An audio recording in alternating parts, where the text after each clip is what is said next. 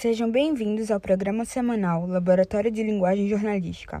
A entrevistada dessa semana é a professora de História Rayara Lira, formada na Universidade Federal do Rio Grande do Norte. Ela nos concedeu na noite da quinta-feira, 1 de abril de 2021, uma entrevista para falarmos do ensino remoto após um ano de pandemia. A reportagem ficou sob a responsabilidade do repórter Marcos Medeiros. Olá, Rayara, seja muito bem-vindo ao nosso programa. E para iniciar nosso bate-papo aqui do Laboratório de Linguagem Jornalística, gostaríamos muito de saber como foi esses primeiros meses de adaptação, de vivência do ensino remoto e como está sendo essa vida do ensino remoto após um ano de pandemia. Sobre ensino remoto, depois de um ano de pandemia, é, requer algumas pontuações importantes, mas eu acho que a primeira palavra que deve ser posta quando se pensa nesse campo é necessidade. O ensino remoto ele se apresentou como uma, como uma necessidade para alunos, para instituições e para professores. Diante do isolamento social, ele, além de uma necessidade, foi uma alternativa, foi um caminho, foi um, um, um lugar que a gente começou a precisar ocupar e que ocupamos enquanto docentes. Só que esse lugar para o qual a gente não estava preparado do ponto de vista do cotidiano, porque apesar dos recursos que estamos usando agora estarem disponíveis há muito tempo, não era usual, não era tão, não era tão comum. Acho muito, inclusive, que por causa da nossa cultura, que é uma cultura mais de afago, mais de, de calor mesmo, é, de convívio. Então, foi uma necessidade, mas foi uma necessidade que impôs muitos desafios a adaptação às demandas tecnológicas, a adaptação às demandas psicológicas também, porque ter uma modificação do ambiente de trabalho, que não é mais agora um espaço físico e passa a ser um espaço virtualizado, um espaço que, que existe e que é ocupado por muitas pessoas ao mesmo tempo, mas que não é um lugar físico como a gente estava acostumado numa sala de aula, por exemplo. Então, é, foi uma necessidade que envolveu a adaptação às demandas psicológicas e pessoas desambientadas, professores e alunos desambientados.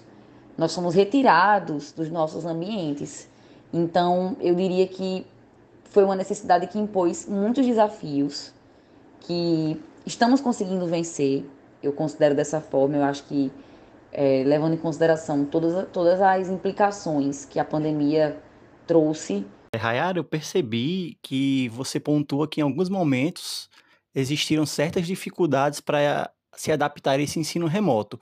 Então eu queria que você contasse aqui para a gente quais as maiores dificuldades que você enfrentou e de certa forma que você ainda enfrenta com o ensino remoto. As maiores dificuldades que eu encontrei no ensino remoto, vou começar pela primeira maior, que foi o fato de a casa ter se transformado nesse ambiente múltiplo. Então, é, era um ambiente de estudo, de trabalho, de descanso, de tudo no mesmo lugar e essa mistura às vezes me prejudicava um pouco na concentração, né, né no, no estímulo para a elaboração de, de materiais. É, isso prejudicou de, de, forma considerável e assim eu percebo também que foi algo é, coletivamente compartilhado com outras pessoas. A segunda, eu acho que a diminuição do diálogo.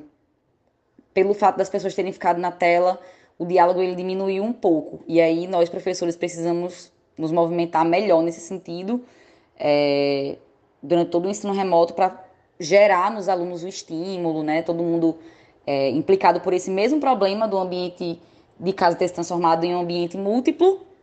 E aí eu considero que essas são, foram dificuldades bem é, bem marcantes. Então, Raira, mesmo entendendo que existem essas dificuldades, nós podemos entender que as tecnologias hoje utilizadas pelos professores, elas vão auxiliar o processo de ensino-aprendizagem do aluno? Nas minhas práticas, os recursos tecnológicos têm ajudado demais, assim. E isso acontecia antes da pandemia já. Então, é, eu usava aplicativos para trazer um slide com layout melhor, mais chamativo, mais atrativo para o aluno é, utilizando, por exemplo, recursos como mapas mentais, em, é, enfim, artifícios da internet para conseguir fazer o, o, conteúdo ficar mais acessível, mais didático. É, eu, eu, considero que a tecnologia ela é uma grande aliada, assim, uma grande, grande, grande aliada mesmo. É expandir os limites do quadro, é expandir os limites do pincel, apesar de para mim serem elementos bem é, livres e libertadores, o pincel e o quadro, mas é, os recursos tecnológicos eles eu diria que eles potencializam o ensino. Na minha prática, eles potencializam e muito o ensino. Então, eu consigo fazer, inclusive, com que as coisas que eu trabalho em sala de aula cheguem a outras pessoas, se expandam, se disseminem. Gostaríamos também de saber, Rayara, se as redes sociais podem ser consideradas uma aliada para a educação como um todo eu sou uma pessoa que me, que me utilizo muito das redes sociais como instrumentos pedagógicos, como ferramentas didáticas. O meu Instagram é uma extensão da minha sala de aula, por exemplo, e é uma experiência muito positiva, porque eu consigo chegar não apenas em outras pessoas, mas em outros lugares. É, eu já tive posts que chegaram no Rio Grande do Sul, por exemplo, já fui convidada para gravação de podcast é, por causa de um post que eu fiz, tinha feito um ano antes sobre vidas secas, por exemplo. Então, eu acho que as redes sociais, elas funcionam muito como uma quebra das paredes, sabe?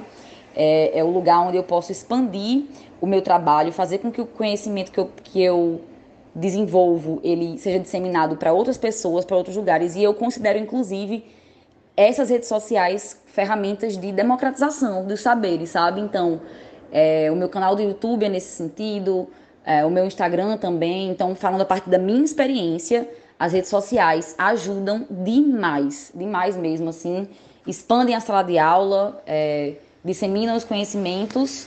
Rayara, nós agradecemos muito a sua participação aqui conosco. Ana Carolina, eu fico por aqui.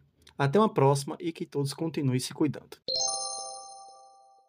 Essa foi a entrevista com a educadora Rayara Lira. Ficamos por aqui, retornando na próxima semana com mais um laboratório de linguagem jornalística.